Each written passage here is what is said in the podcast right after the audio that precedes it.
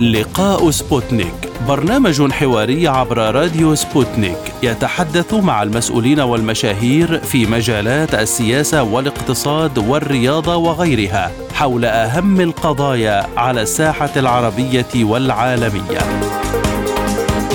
في لقاء سبوتنيك نوجه الأسئلة باسم المستمعين للوصول إلى إجابات على كل استفساراتكم. مع لقاء سبوتنيك تجدون جميع المشاهير في كل المجالات. أهلا بكم مستمعينا الكرام في حلقة جديدة من برنامج لقاء سبوتنيك. معكم خلالها عبد الله حميد وأحمد أحمد. محور هذه الحلقة مباحثات مكثفة في القاهرة مع حماس والجهاد الإسلامي لاحتواء التوتر في الأراضي الفلسطينية.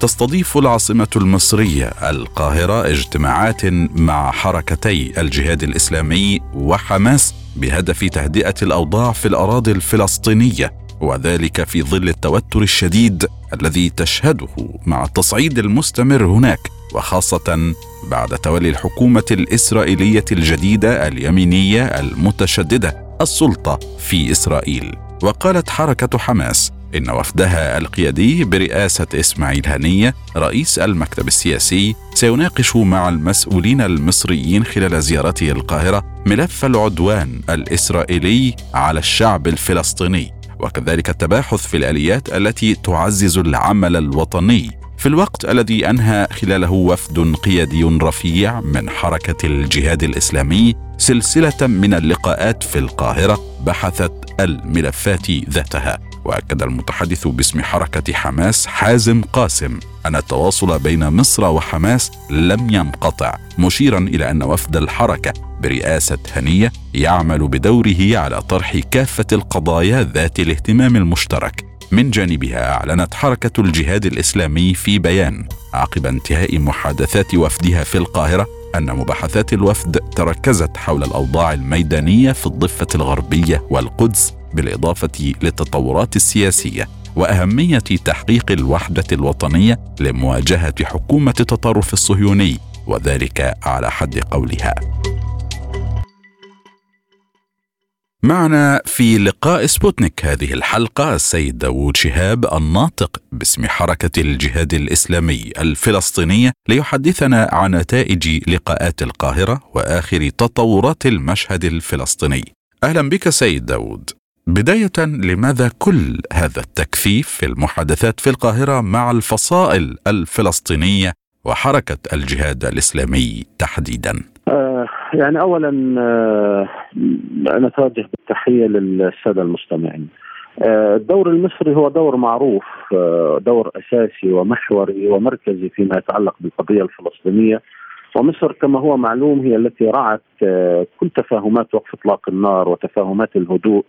التي جرى التوصل إليها برعاية مصرية بين الفصائل الفلسطينية والاحتلال الإسرائيلي.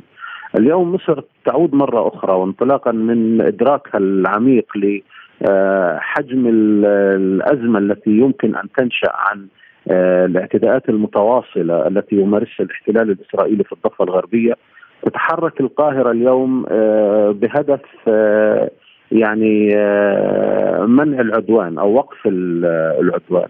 ولذلك كان هناك مشاورات على مدار ثلاثة أيام بيننا وبين الإخوة في مصر في جهاز الأمن القومي المصري.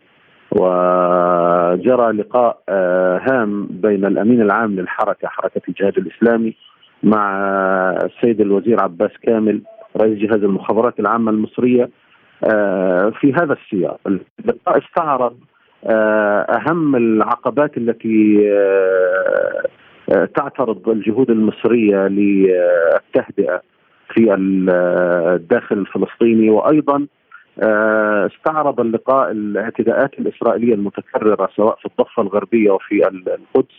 إسرائيل تسعى إلى إنهاء الوضع القائم في القدس وأيضا تسعى إلى ضم الضفة الغربية.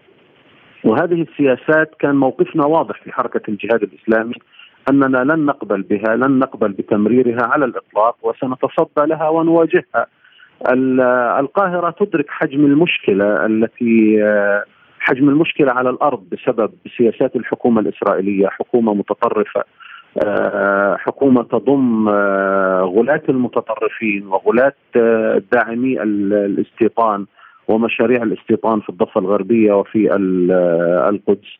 ولذلك تسعى القاهرة من خلال يعني أيضا الجهود الدولية الأخرى إلى كبح جماح هذه الحكومة ووقف العدوان الممارس، إضافة إلى ذلك كان لابد يعني القاهرة تركز أيضا على مسألة آه، توحيد الموقف الفلسطيني، وحدة الموقف الفلسطيني آه، وهذا أيضا آه، سيترتب عليه يعني إجراءات تقوم بها القاهرة خلال الأيام المقبلة سواء على مستوى دعوة الفصائل الفلسطينية الأساسية إلى لقاءات في القاهرة لقاءات تشاورية. ومن ثم يمكن أن تذهب القاهرة أيضا لدعوة الرئيس أبو مازن والأمناء العامين لاجتماع عاجل آه، في القاهرة. الهدف منه تعزيز الموقف الفلسطيني على المستوى الدولي وإرسال رسالة آه، وحده آه، موقف فلسطيني موحد للعالم كله في مواجهة السياسات الإسرائيلية القائمة. يعني ملف الوحدة الفلسطينية الوحدة الوطنية قفز الآن على رأس الأولويات في ظل كل هذا التوتر. هو بالفعل هو بالفعل على رأس الأولويات. أجندة العمل الوطني الفلسطيني يعني آه، رغم تزاحمها بالملفات وبالقضايا لكن تبقى أو يبقى ملف تحقيق الوحدة الوطنية الفلسطينية على رأس الأولويات. وكل اللقاءات التي تجري سواء مع الجانب المصري أو الأطراف العربية الأخرى آه، يتم بحث هذا الملف وأيضا على أجندة العمل الفلسطيني بشكل دائم ومستمر. وإن شاء الله تعالى القاهرة آه، آه، ستواصل بذل مساعيها وجهودها لتحقيق الوحدة الوطنية إن شاء الله تعالى وكما قلت لك يعني من المتوقع أن يجري عقد لقاء في القاهرة يضم الأمناء العامين للفصائل الفلسطينية. وهذه الجهود المصرية ماذا يجعلها ناجعة هذه المرة؟ والقاهرة تتعاطى مع الملف منذ سنوات مع الفصائل الفلسطينية كافة ولم يجد المتابعون خلالها أي خطوة للتقدم كما هو متوقع ومنتظر هل هذه المرة بالفعل تكون غير سابقاتها؟ يعني اولا شوف الجهود المصرية والمساعي المصرية دائما تصطدم بعقبات يضعها الاحتلال الإسرائيلي على الأرض، الاحتلال الإسرائيلي هو المقوض الأساسي لكل جهود الاستقرار والهدوء آه، داخل فلسطين المحتلة. وأيضا آه، الاحتلال الإسرائيلي مثلا هو الذي يحول دون يعني الذهاب في خطوات عملية من أجل تحقيق الوحدة الفلسطينية، راينا آه، في الفترة الأخيرة إنه إسرائيل مثلا هي من وضعت العراقيل في طريق إنجاز مشروع الانتخابات.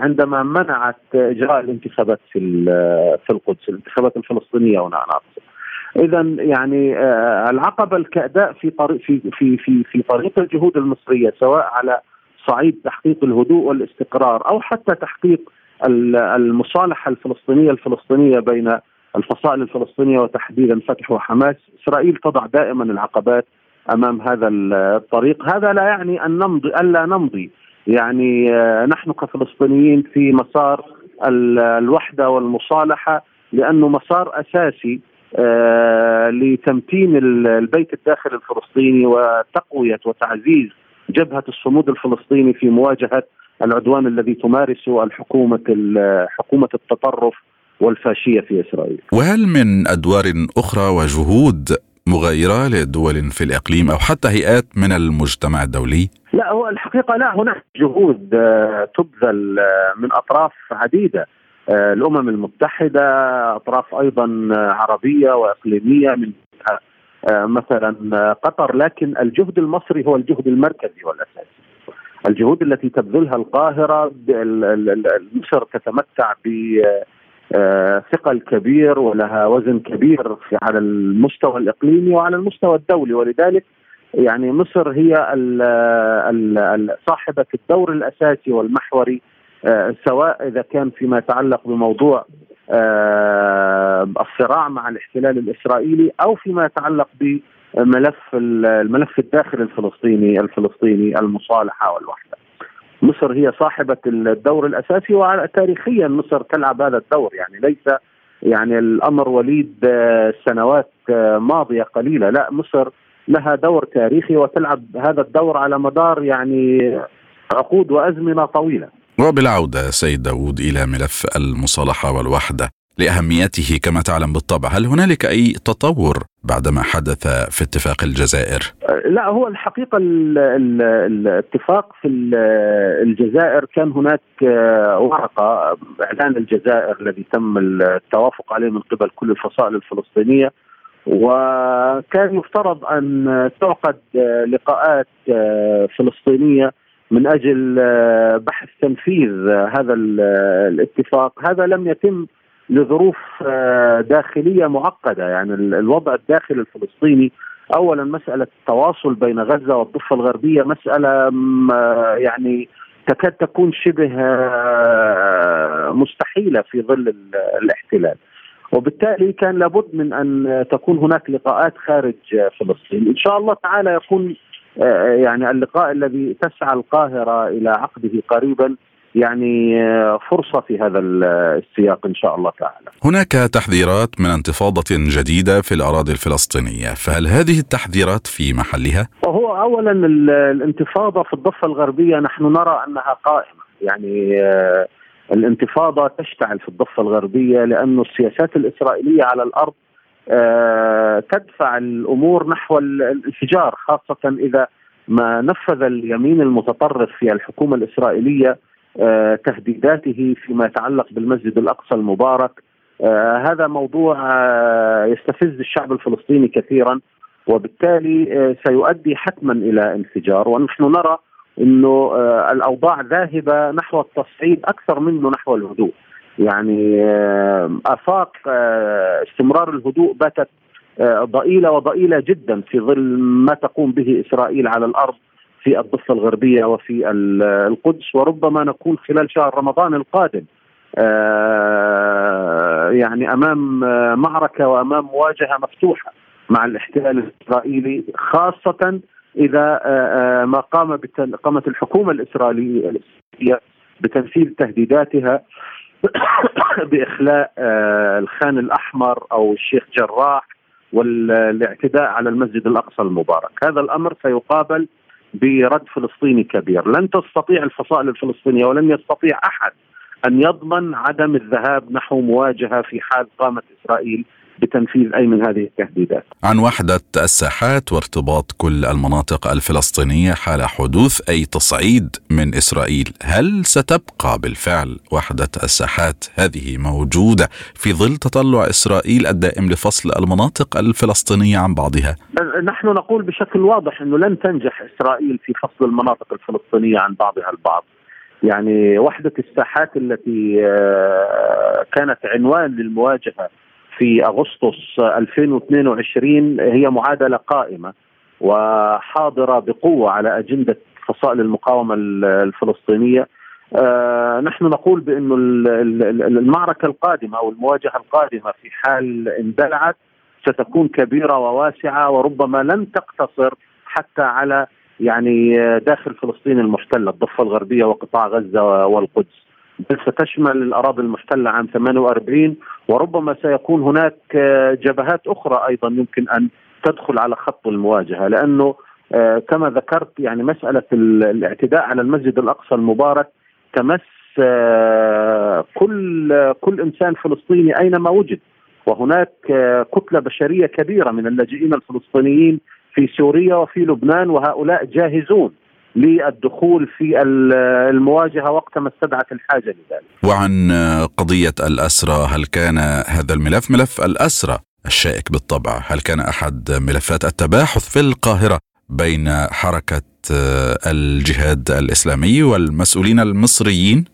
يعني أول ملف الأسرى هو ملف حاضر دائم على طاولة الفصائل الفلسطينية خاصة في ظل أيضا تهديدات بن كفير الذي تسلم ما يسمى بوزارة الأمن الداخلي في الكيان الإسرائيلي. وهذه الوزارة هي المسؤولة عن السجون وعن الأسرى داخل سجون الاحتلال. بن كفير يعني يهدد ويعلي صوته عاليا في التهديد باتخاذ إجراءات تضييق جديدة على الأسرى في سجون الاحتلال. الحالة داخل السجون في حالة تململ مستمر. والأسرى يفكرون آه، يعني في جديا في خطوات تصعيدية خاصة مع يعني اقتراب يوم الأسير الفلسطيني في السابع عشر من آه، إبريل نيسان القادم. آه، بشكل عام الإجراءات الإسرائيلية على الأرض تأخذ الأوضاع نحو انفجار كبير. وهذا ما يجب أن نحذر منه وما يجب أن يدفع كل الأطراف الدولية والإقليمية إلى القيام بواجباتها ومسؤولياتها لكبح جماح حكومة التطرف والإرهاب في إسرائيل. إسرائيل اعتقلت القيادي في حركة الجهاد خضر عدنان منذ يومين، هل يؤدي ذلك إلى تصعيد الموقف من قبل الجهاد وتجدر الإشارة هنا بالطبع إلى أن التصعيد الذي حدث في العام الماضي أعقب اعتقالا لأحد القيادات في حركة الجهاد. هو الحقيقة يعني الاعتقالات الإسرائيلية لا تتوقف يوميا. هناك اعتقالات إسرائيلية ربما اعتقال خضر عدنان باعتباره آه، من الوجوه القيادية البارزة آه، في الضفة الغربية على مستوى حركة الجهاد وعلى المستوى الوطني والشعبي أيضا. لكن آه، الأوضاع في في الضفة الغربية اليوم يعني لم تعد فقط مسألة الاعتقالات هي الدافع نحو الانفجار. لا هناك عمليات قتل يومية وإعدام بدم بارد تمارسها إسرائيل. هذه يمكن أن تكون أو أن تقرب الانفجار أكثر من آه، مجرد مسألة الاعتقالات، رغم أننا أيضا نتعامل مع الاعتقالات التي تجري على أنها أحد أشكال العدوان الإسرائيلي الممارس على الشعب الفلسطيني. والآن كيف يمكن تقييم الأوضاع في الضفه الغربية بعد إنهاء عملية التنسيق الأمني بين السلطة وإسرائيل؟ كيف هي وكيف تراها حركة الجهاد؟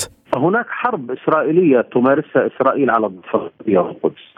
يوميا هناك آه، هدم. هناك هناك آه، هناك زلزال أحدثته إسرائيل في الضفة الغربية.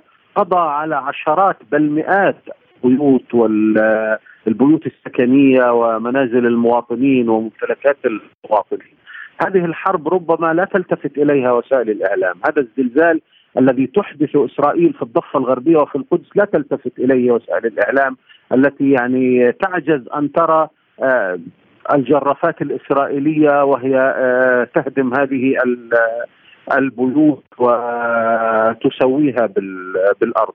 إضافة إلى اقتلاع الأشجار وإضافة إلى حملات الاعتقال الدائمة وأيضا الاغتيالات والإعدام الإعدامات الميدانية على الحواجز وغير ذلك والاقتحامات الليلية، حرب إسرائيلية شرسة على الضفة الغربية والقدس، هذا الوضع يعني يؤدي إلى ازدياد آه، العمليات الفدائية التي ينفذها آه، الفلسطينيون في الضفة الغربية. والعمليات مرشحة للازدياد أكثر في ظل استمرار العدوان الإسرائيلي، عملية اغتيال آه، سبعة من المقاومين والمواطنين في مخيم جبر في أريحة. أيضا هذه من الجرائم التي لا يمكن ابدا السكوت عليها. ونحن نرى أن الرد الفلسطيني على هذه الجريمة قادم إن شاء الله تعالى لا محل وسيكون في الضفة الغربية والقدس. يعني هل لنا أن نتعرف إلى المزيد من هذا الرد المتحدث عنه والمنتظر نظرا لأهمية ذلك في الوقت الراهن؟ أنا قلت بأن الجرائم الإسرائيلية على الأرض لن تمر مرورا الكرام والجريمة الأخيرة التي ارتكبت في مخيم عقبة جبر سيكون هناك رد فلسطيني عليها. متى سيتم هذا الرد؟ وأين سيتم وكيف سيكون هذا الرد؟ هذه مسألة يعني آه، يعني آه، ستتحدث عنها الأيام القادمة. لكن بكل تأكيد الموقف لدينا بانه يجب أن يكون هناك رد على تلك الجريمة كما سيكون رد على كل جرائم إسرائيل التي ترتكب في الضفة الغربية وفي القدس، الشعب الفلسطيني والمقاومة الفلسطينية لن يستسلم ابدا أمام هذه الإجراءات ولن يخضع أمام هذه الاعتداءات المتواصلة على الفلسطينيين، الدم الفلسطيني ليس رخيصا آه هذا الحد ويد المقاومة ليست قاصرة وليست عاجزة. الانتقام والثأر للشهداء. على هذا الخط دائما ما تتهم حركة الجهاد سيد داود بأنها تلجأ إلى التصعيد مع إسرائيل. في أوقات غير مناسبة وأيضا لأسباب لا تحتمل أي تصعيد. فما تعليقك؟ لا الحقيقة هذه محاولة لإلصاق المشكلة وكأنها حركة الجهاد. حركة الجهاد الإسلامي كما كل الفصائل الفلسطينية تمارس حقها الطبيعي والمشروع في الدفاع عن النفس. لسنا نحن من قمنا بالتصعيد. لسنا نحن من نمارس الاعتقالات والاغتيالات على الأرض. هذا الكلام يجب أن تتحمل مسؤوليته الجهة الاحتلال هو الجهة التي تتحمل المسؤولية الكاملة عما يجري وعليه أن يدفع ثمن آه، التداعيات المترتبة على الجرائم التي يرتكبها في الضفة الغربية. حركة الجهاد الإسلامي نحن نقوم بالدفاع عن النفس عندما تقع جريمة أو عدوان على قطاع غزة مثلا كالذي حدث في ما في في في أغسطس 2022 عندما قامت إسرائيل باغتيال أو بقصف برج سكني. آه واستشهد آه أحد قيادات حركة الجهاد الإسلامي الشهيد تيسير الجعبري. آه, ماذا ماذا ينتظر العالم من حركة الجهاد الإسلامي أن تفعل؟ لا يمكن أن نقف مكتوفي الأيدي أمام ما ترتكبه إسرائيل، نحن لا نرى وسيلة لردع إسرائيل ومنعها من التغول علينا كفلسطينيين سوى عبر المقاومة. واليوم من خلال المقاومة استطعنا أن يعني نحقق قواعد اشتباك في قطاع غزة مثلا إنه إسرائيل اليوم على قطاع غزة وإذا مارست لأنه إذا مارست أي عدوان على قطاع غزة هذا العدوان يقابل برد. اليوم التصعيد الموجود في الضفة الغربية من قبل العدو الإسرائيلي يجب أن يقابل برد إلى أن ترتدع إسرائيل وتوقف عدوانها على أهلنا في الضفة الغربية وفي القدس، وهذا يتطلب عمل كبير وجهد كبير ونحن نعلم ان سندفع تضحيات كبيرة لقاء ذلك لقاء الوصول إلى هذا الهدف، لكن نحن يجب أن آه، آه، يشعر الفلسطيني بالأمن والأمان. ويجب أن تتوقف إسرائيل حتى يكون أمن وأمان في المنطقة يجب أن يشعر به الفلسطيني. الأمن والأمان لا يستثنى منه الفلسطيني، إذا لم يشعر أبناء الشعب الفلسطيني بالأمن والأمان وبقيت إسرائيل يد أولى في آه، القتل والاعتداء على أبناء الشعب الفلسطيني فعلى العالم كله يدرك أن هذا الأمر سيقابل برد. وسيؤدي إلى انفجار قادم في المنطقة. هل يمكن أن يحدث أي تفاهم في ظل وجود هذه الحكومة الإسرائيلية المتطرفة وأيضا على صعيد التنسيق الأمني وما يتعلق به سواء من وجهة الفوائد أو حتى الأضرار؟ لا هو اولا لا أحد يتوقع حتى يعني ال ال الأطراف التي تسعى إلى تحقيق الهدوء والاستقرار في المنطقة آه، ومن بينها مصر أو على رأس مصر هي تعتقد إنه هذه الحكومة الإسرائيلية مجرد تشكيل هذا الائتلاف الحاكم في كيان الاحتلال الإسرائيلي خلق مشكلة، خلق مشكلة ليس فقط للفلسطينيين بل خلق مشكلة أيضا للاطراف الإقليمية والدولية ومن بينها مصر والأمم المتحدة وغيرها من الدول، هذه هذه الحكومة جاءت ببرامج آه، عدوانية وترفع يعني ترفع الشعار قتل العرب. ترفع شعار قتل العرب. هذه هي الحكومة الإسرائيلية ونحن رأينا بن كفير في آه، يعني آه، آه، تصريحات كثيرة وسموتريتش أيضا وغيرهم من الوزراء الفاشيين في هذه الحكومة. هؤلاء يعني يرفعون شعارات عنصرية وعدائية لكل ما هو عربي ولكل ما هو فلسطيني وبالتالي آفاق يعني التوصل إلى تفاهمات تهدئة مع هذه الحكومة باتت محدودة وضئيلة جدا إن لم تكن معدمه. وبالتالي نحن نرى بانه نحن أقرب إلى الصدام آه، من الهدوء. نعم، وهل يتخذ هذا الصدام آه، اذا اشكالا مختلفة عما سبق أم يستمر ما يحدث؟ لا بالتأكيد يعني ربما يأخذ أشكال آه، أشكال مختلفة كثيرة وربما لا يقتصر الصدام على منطقة جغرافية أو حتى لا لن يقتصر على يعني داخل أرض فلسطين المحتلة. آه لا ربما يعني قلت لك أنا هناك آه كتل بشرية كبيرة من اللاجئين الفلسطينيين مئات الآلاف من اللاجئين الفلسطينيين في كل من سوريا ولبنان. هؤلاء لن يكونوا بعيدين عن أي مواجهة قادمة مع العدو الإسرائيلي. إذا في وجود الحكومة الإسرائيلية الحالية التي تشهد معارضات كبيرة واحتجاجات ومظاهرات حاشدة، هل يمكن أن تؤدي هذه التحركات والمعارضات والاحتجاجات إلى إسقاط هذه الحكومة برأيك وبمتابعتك للأوضاع سيد داوود؟ يعني اولا هذه الحكومة الإسرائيلية ب الفلسفة التي تحملها والأفكار المتطرفة التي تحملها آه، ستؤدي إلى تصدعات داخل المجتمع الإسرائيلي نفسه. وهذا واضح من خلال التظاهرات الأسبوعية التي تتم والتي تجري.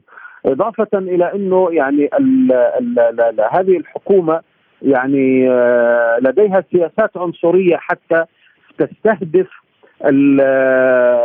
التجمعات الفلسطينية أو الجماهير الفلسطينية داخل فلسطين المحتل عام 48 في المدن الفلسطينية في الداخل المحتل عام 48 هؤلاء أيضا سيمارسون حقهم الطبيعي في التصدي لهذه السياسات ومواجهتها آه، على الأرض. بشكل عام هذه الحكومة جاءت ل آه، وسيكون إحدى النتائج من وراء تشكيل هذا الائتلاف الحاكم حاليا في إسرائيل إشعال النار في كل شيء في المنطقة في كل شيء حتى نحن نرى بأنه آه، آه، آه، يعني العلاقات علاقات الكيان الإسرائيلي بالعالم ستتضرر بشكل كبير. نعم والوزير الإسرائيلي بن كفير كما ذكرته مرارا سيدي يريد تسليح المستوطنين فكيف يمكن أن يؤثر ذلك على الأوضاع بشكل عام؟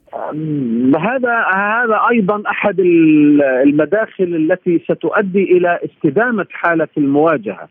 يعني آه، أنت تتحدث عن آه، تسليح المستوطنين. آه، الآن هناك سلاح بأيدي المستوطنين. لكن زيادة أعداد المستوطنين الذين يحملون السلاح هذا من شأنه أن يفاقم الأوضاع بشكل كبير جدا.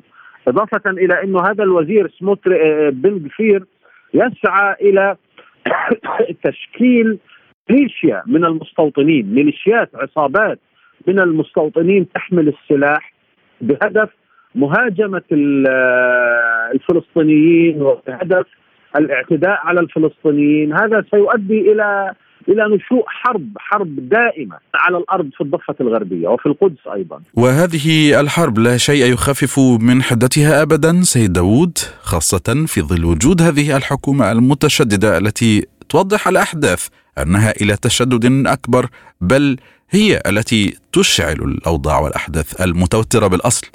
لا يمكن الشيء الوحيد الذي يمنع حدوث أو يعني يخفف من فرص حدوث مواجهة على الأرض آه هو يعني آه انهيار هذه الحكومة انهيار الحكومة المتطرفة والفاشية في إسرائيل. هذا الذي يمكن أن يحول دون المواجهة أو على الأقل أن آه يعني يتم ممارسة ضغط دولي كبير يمنع هذه الحكومة الإسرائيلية من آه، إقحام المدن ومن آه، ممارسة العدوان والإرهاب وشتى الأشكال التي تمارسها إسرائيل آه، في حربها على الفلسطينيين في الضفة الغربية وفي القدس. لكن نحن لا نعتقد بانه الجهود السياسية يمكن أن تثمر عن شيء في ظل هذه الحكومة. خاصة أيضا إنه نتنياهو نفسه سيفقد السيطرة على وزراء الحكومة المتطرفين عنده. الجهود السياسية من أي طرف كان من القاهرة من قبل دول الإقليم من المجتمع الدولي لن تجدي نفعا مع هذه الحكومة برأيك؟ أنا أنا أنا أقول بأنه آه، الفرص قليلة، فرص تحقيق الهدوء مع هذه الحكومة قليلة، آه، أنت تنظر مثلا أو تتابع تصريحات بعض الخبراء السياسيين والأمنيين في كيان الاحتلال الإسرائيلي وقادة الجيش السابقين. الجميع يتحدث عن إنه هذه الحكومة آه، ستشعل المنطقة كلها. يعني حتى هناك يعني يعني حتى هناك آه، آه، تخوفات من حدوث حرب أهلية بين التيارات والأحزاب داخل إسرائيل. انت تتحدث اليوم إنه بن جفير يسعى إلى تشكيل ميليشيا مسلحة من المستوطنين تضم أكثر من 2000 مستوطن. ميليشيا مسلحة. هذه يعني الميليشيا آه، آه، آه، إن لم تجد يعني احدا تشتبك معه ستشتبك مع نفسها.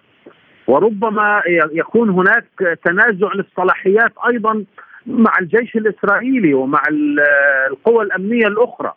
هذا الأمر كله يقرأ حتى مختصون وخبراء من إسرائيل نفسه يقرؤونه بشكل خطير جدا وبشكل يعني يهدد آه، آه، آه، بنية المجتمع الإسرائيلي نفسه فضلا عن ما يمكن أن فضلا عن التداعيات التي ستؤدي إلى مواجهة مع الفلسطينيين و في المنطقة بكاملها. هناك من جانب آخر تقارير عن تخوفات عدة جراء عدم إقامة وإجراء انتخابات فلسطينية في غضون عام وتوقعات أيضا باشتباكات بين الفصائل إذا ما حدث فراغ في السلطة الفلسطينية كيف ترى هذا الأمر؟ لا لا هذا الحقيقة يعني آه، يمكن آه، يمكن هذه المخاطر مبالغ فيها أنا أقول هذه مبالغ فيها هذا أولا. ثانيا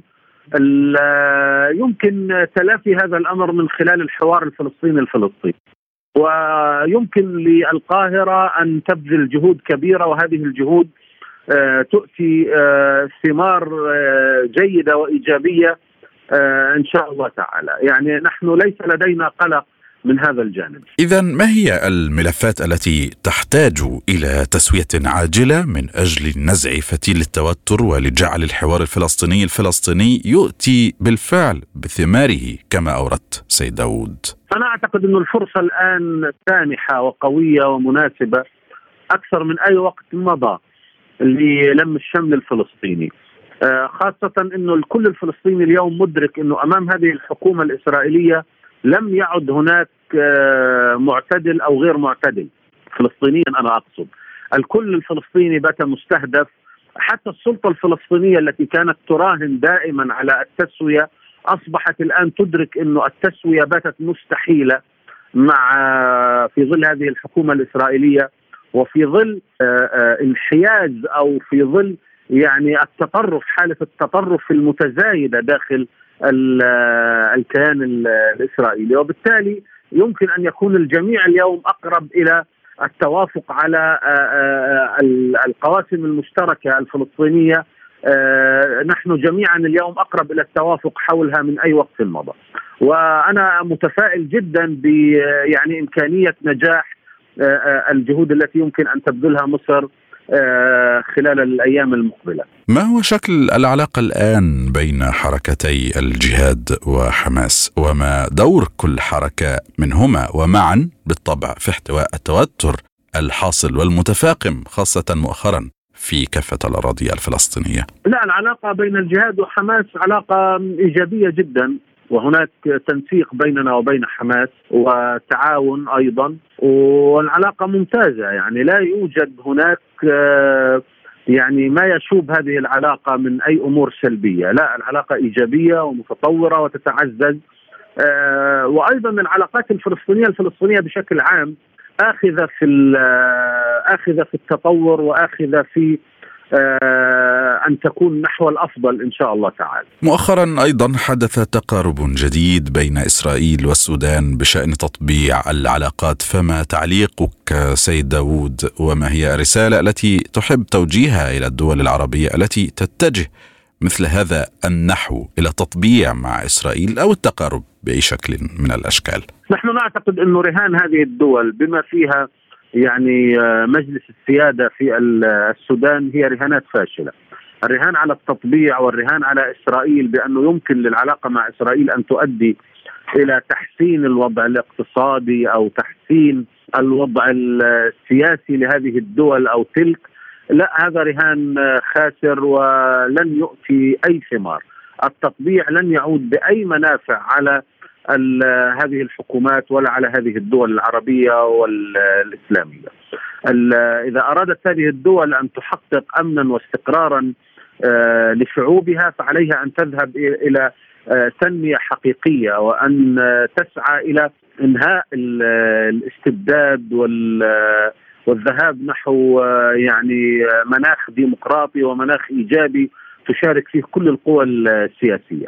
أولى بالسودان ومجلس السيادة في السودان أولى به أن ينفتح على الأحزاب والقوى ومكونات الشعب السوداني من أن يذهب إلى الانفتاح على العدو الإسرائيلي. الانفتاح على إسرائيل لن يوفر ابدا فرص أمن واستقرار للسودان آه، على العكس تماما كما قلت هذا سيؤدي إلى آه، تعميق المأزق الداخلي في السودان، أنا لا أريد أن أخوض في تفاصيل آه، تتعلق بالشؤون الداخلية للسودان لأنه إحنا كحركة جهاد إسلامي يعني من مبادئنا عدم التدخل في شؤون أي من الدول العربية، لكن نحن نقول هذه الخطوة السودان أخطأ في أخطأ في التقدير آه، قرار الذهاب نحو التطبيع مع إسرائيل وهذه الخطوة لن تعود بالمنفعة ولا بأي خير. على السودان ولا على من ذهبوا نحو تطبيع العلاقات مع إسرائيل.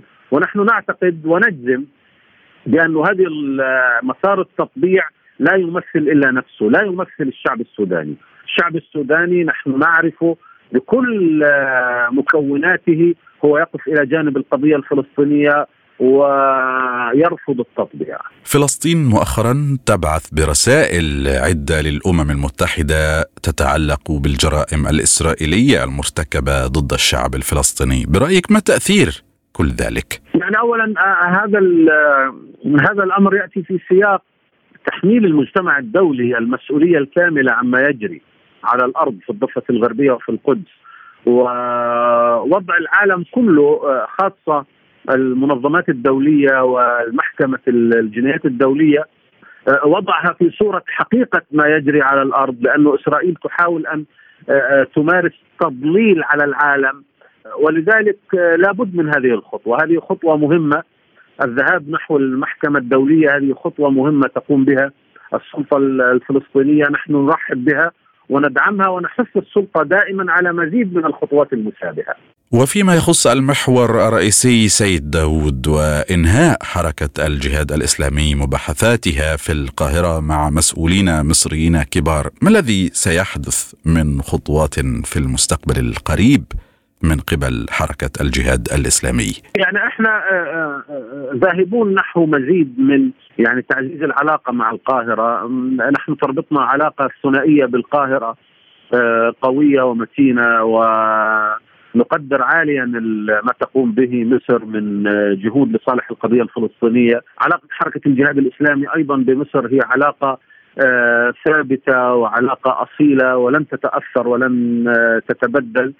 آه نحن نثق بالدور المصري ونثق بالخطوات التي تقوم بها مصر والتواصل بيننا وبين القاهرة لن ينقطع هو تواصل مفتوح. آه آه, آه، يعني لا ينحصر في زيارة آه، أو زيارتين لا الاتصالات دائمة واللقاءات مستمرة بيننا وبين القاهرة. يعني هذه الزيارة أخذت بعدا إعلاميا ومساحة في الإعلام آه، باعتبارها زيارة رسمية بحضور الأخ الأمين العام لكن هناك الحقيقة لقاءات مستمرة بيننا وبين القاهرة من حين لآخر. نذهب إلى القاهرة ونلتقي بالمسؤولين المصريين وأيضا آه، المسؤولون المصريون يأتون إلى قطاع غزة وهناك تعاون دائم. وأيضا خلال هذه الزيارة جرى اطلاعنا على حجم المشروعات التي تقوم بها مصر آه، في قطاع غزة رغم يعني آه، كل الظروف الاقتصادية التي هزت المنطقة وهزت العالم كله. لكن أيضا مصر آه، تواصل القيام بجهودها وبمسؤولياتها ومشاريع الإعمار التي تقوم بها مصر على في قطاع غزة يعني تمضي على قدم وساق. وفد من حركة حماس يجري مباحثات في القاهرة كذلك وهذا مشوار جديد بين القاهرة والفصائل الفلسطينية في تقريب وجهات النظر وفي إجراء محادثات حثيثة. ما أولويات هذا الحوار؟ وما علاقة هذا اللقاء باللقاء الذي سبقه والذي تم بين آه، مسؤولي آه، مصر الكبار مسؤولي مصر الكبار في القاهرة وحركة الجهاد. هو أولا القاهرة تهدف من وراء هذا هذه اللقاءات إلى تأكيد يعني حرصها على القضية الفلسطينية وحرصها أيضا على مد الجسور والانفتاح على كل مكونات الشعب الفلسطيني. وتعزيز علاقة مصر أيضا بكل المكونات الفلسطينية. هذا هذه مسألة ثابتة أيضا في السياسة المصرية تجاه الملف الفلسطيني بشكل أساسي. إضافة إلى أنه كما قلت يعني مصر لديها الآن قلق كبير من إمكانية انفجار الأوضاع في الداخل داخل فلسطين المحتلة في ظل الحكومة الإسرائيلية. ولذلك هي تجري مشاورات مع الفصائل بهدف السبل والخيارات التي أمام مصر وأمامنا كفلسطينيين ليعني كبح جماح الحكومة الإسرائيلية عن مواصلة اعتداءاتها في الضفة الغربية وفي قطاع غزة.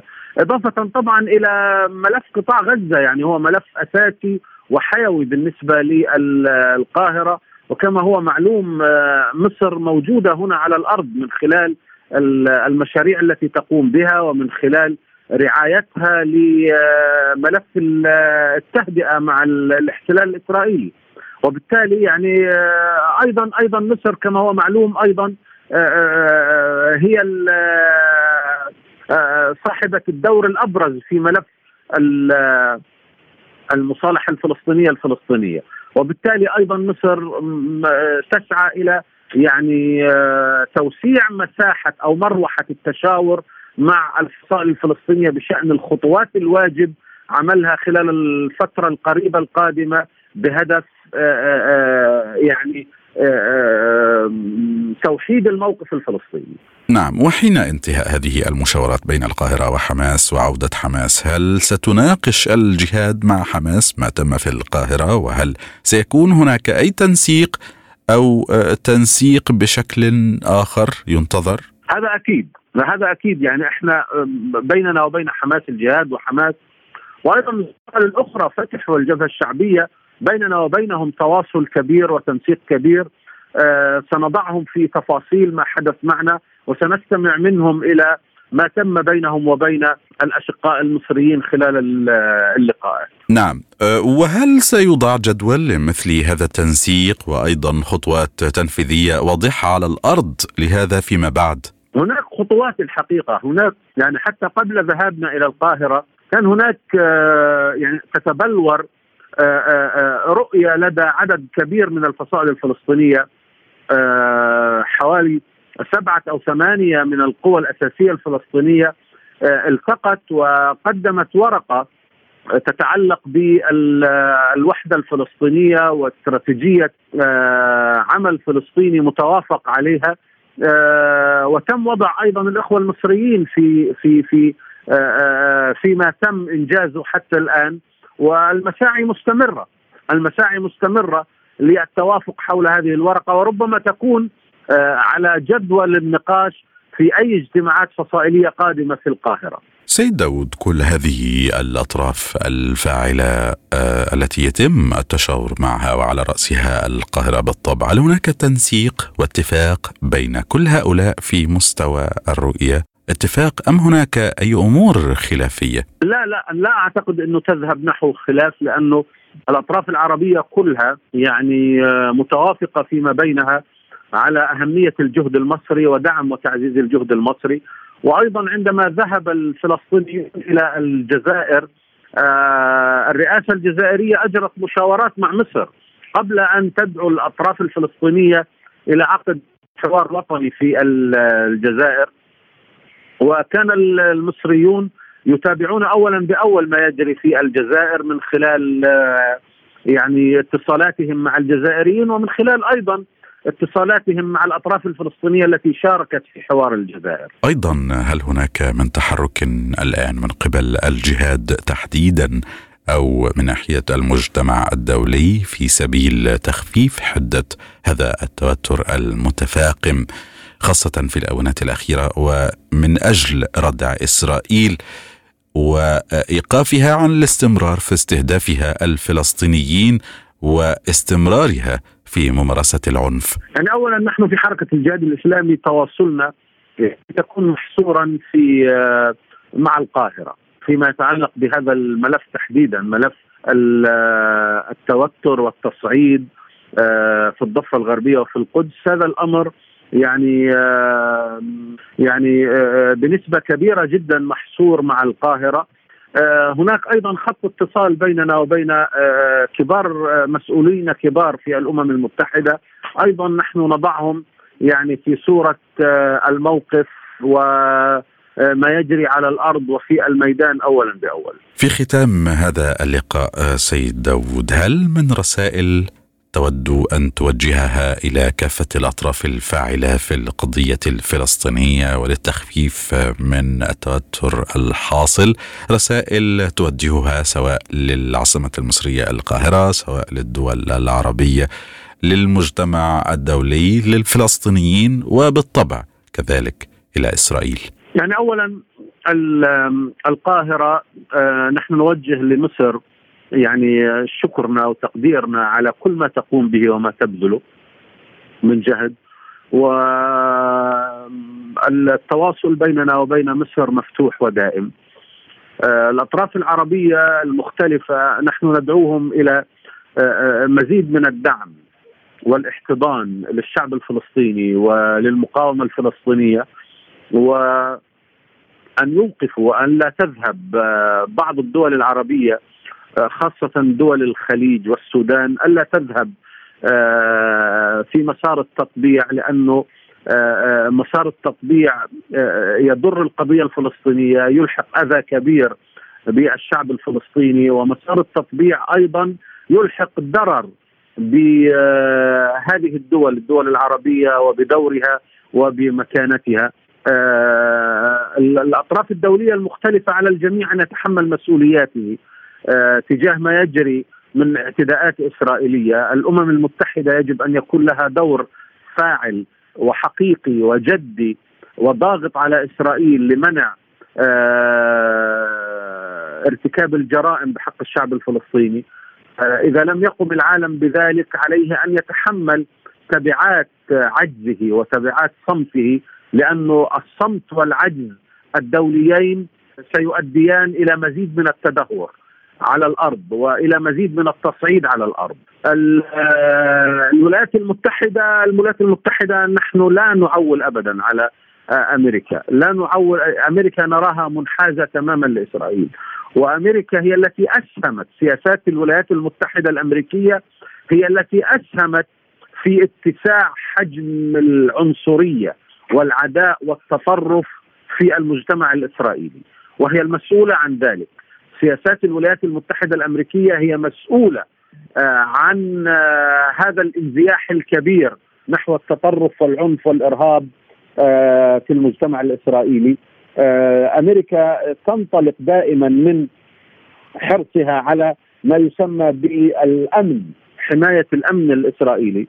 ونحن لا نعول أبدا على الولايات المتحدة الأمريكية ولا نرى أن هناك أي خير يمكن أن يرجى من حتى زيارة بلينكين الأخيرة إلى المنطقة.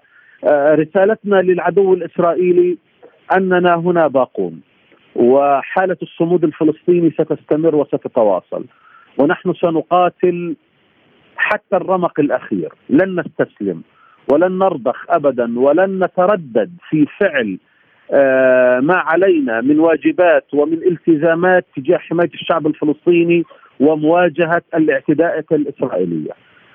الاعتداءات الإسرائيلية لن تمر ونحن قلنا مرارا وتكرارا مهما قدمنا من تضحيات فإن هذه التضحيات ستكون دافعا لنا لاستمرار القتال واستمرار الصمود واستمرار المواجهة طالما أن هناك احتلال وطالما أن هناك عدوان يتعرض له أبناء شعبنا الفلسطيني. السيد داود شهاب القيادي في حركة الجهاد الإسلامي الفلسطينية انضممت إلينا من غزة. شكرا جزيلا لك سيدي على هذا اللقاء. مستمعينا الكرام أنتم الآن تستمعون إلى حلقة جديدة من برنامج لقاء سبوتنيك. والآن مستمعينا الكرام نستكمل مع حضراتكم فقرات هذه الحلقة من برنامج لقاء سبوتنيك والزميل عبد الله حميد. شكرا للزميل أحمد أحمد وهذا محدثكم عبد الله حميد يحييكم ونقدم لكم جولة إخبارية حول العالم.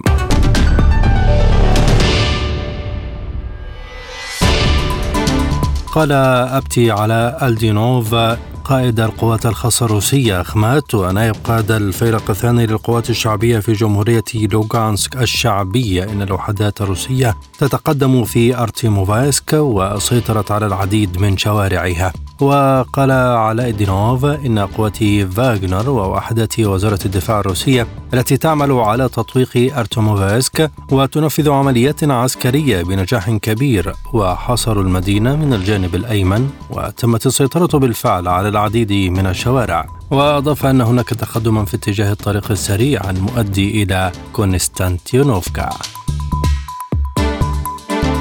استخدم مقاتلو مجموعة فايكنج قذيفة كراسنوبول عالية الدقة الموجهة لضرب مركز اتصالات أوكراني يقع في منطقة مجاورة لكنيسة بالقرب من مارينكا.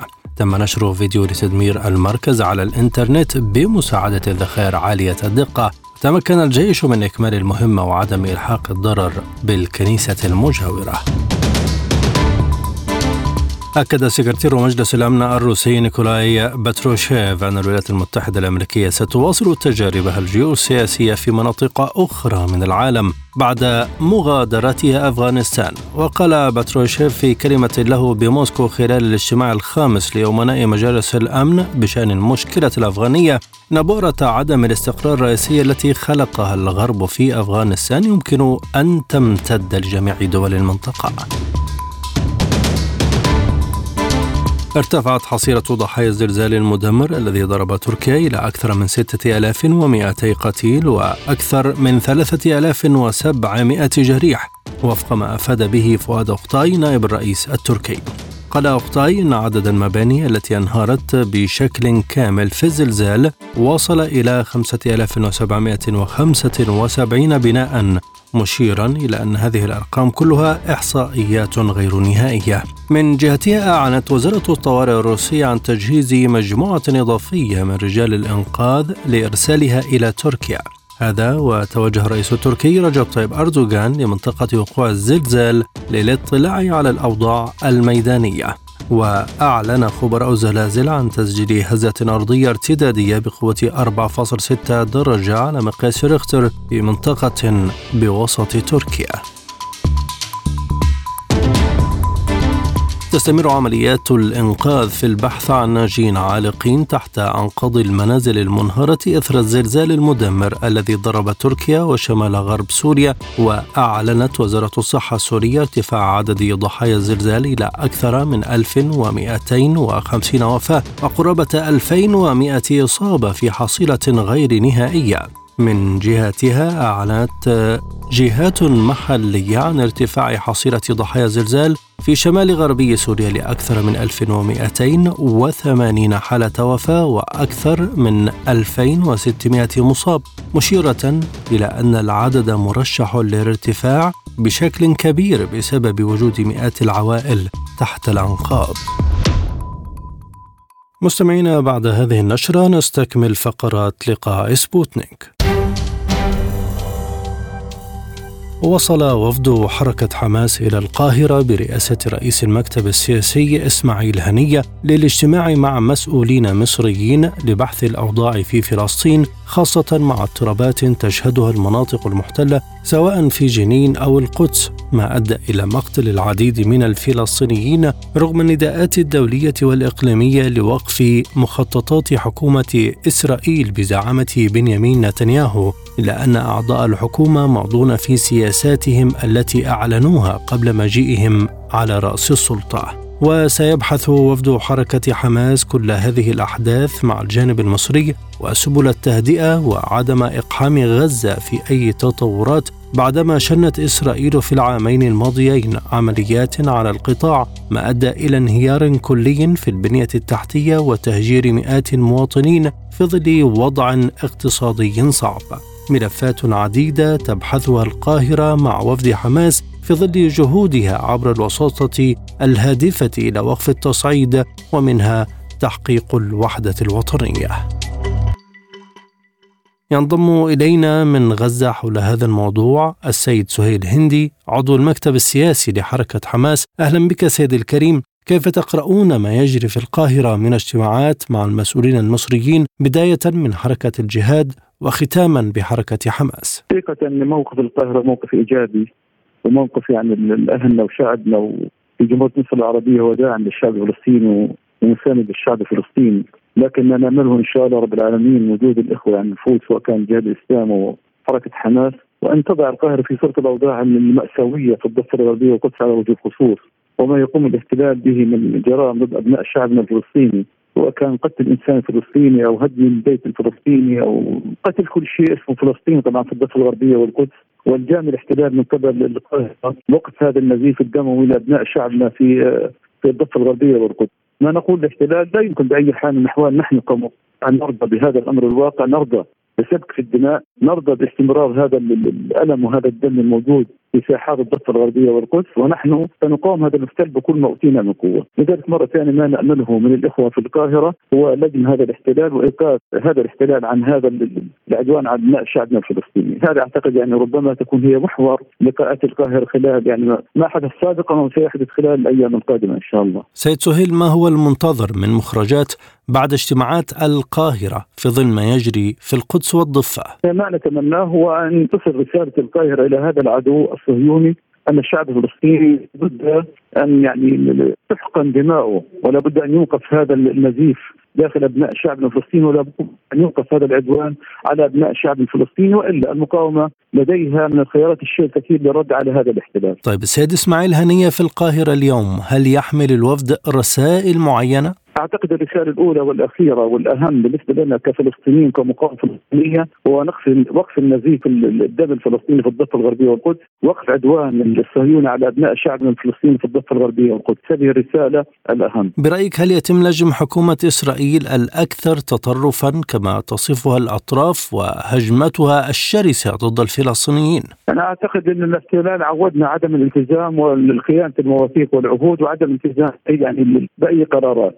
لذلك نحن كمقاومة فلسطينية كما قلنا لدينا الاستعداد والجهود هذا العدو، نعم نحن لا نملك الإمكانيات والطاقات التي يملكها هذا العدو لكن نملك الإرادة ونملك العزيمة على الرد على هذا العدو ولجم هذا العدو إن شاء الله. اذا ما هي استراتيجية الفصائل والمقاومة وحدودها للرد على إسرائيل؟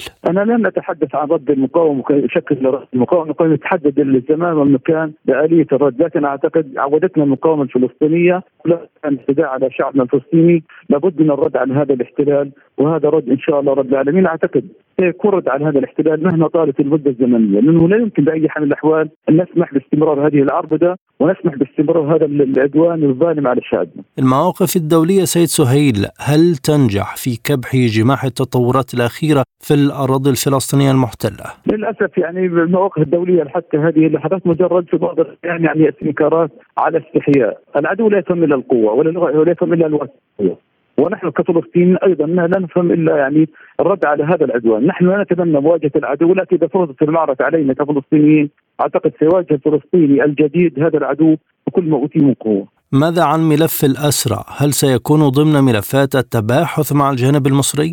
نتركها إن شاء الله للقاء. ما هو المأمول اذا في ظل هذه التطورات؟ هل من الممكن أن توجد حلول سريعة لوقف التصعيد المستمر؟ هو الحل الوحيد هو الانتهاء هذا الاحتلال ومغادرة هذا الاحتلال الأرض الفلسطينيه، هذا هو الحل الوحيد، طالما هناك احتلال سيكون هناك مقاومة، لا يمكن بأي حال من الأحوال أن نرضى وجود مستوطن صهيوني على أرضنا الفلسطينية أو وجود يعني الجندي صهيوني على ارضنا محتل، الصراع دائم إلى أن يزول هذا الاحتلال. نشكرك جزيل الشكر عضو المكتب السياسي لحركة حماس السيد سهيل هندي، كنت معنا من غزة. شكرا مستمعينا الكرام على حسن المتابعة، طابت أوقاتكم وإلى اللقاء.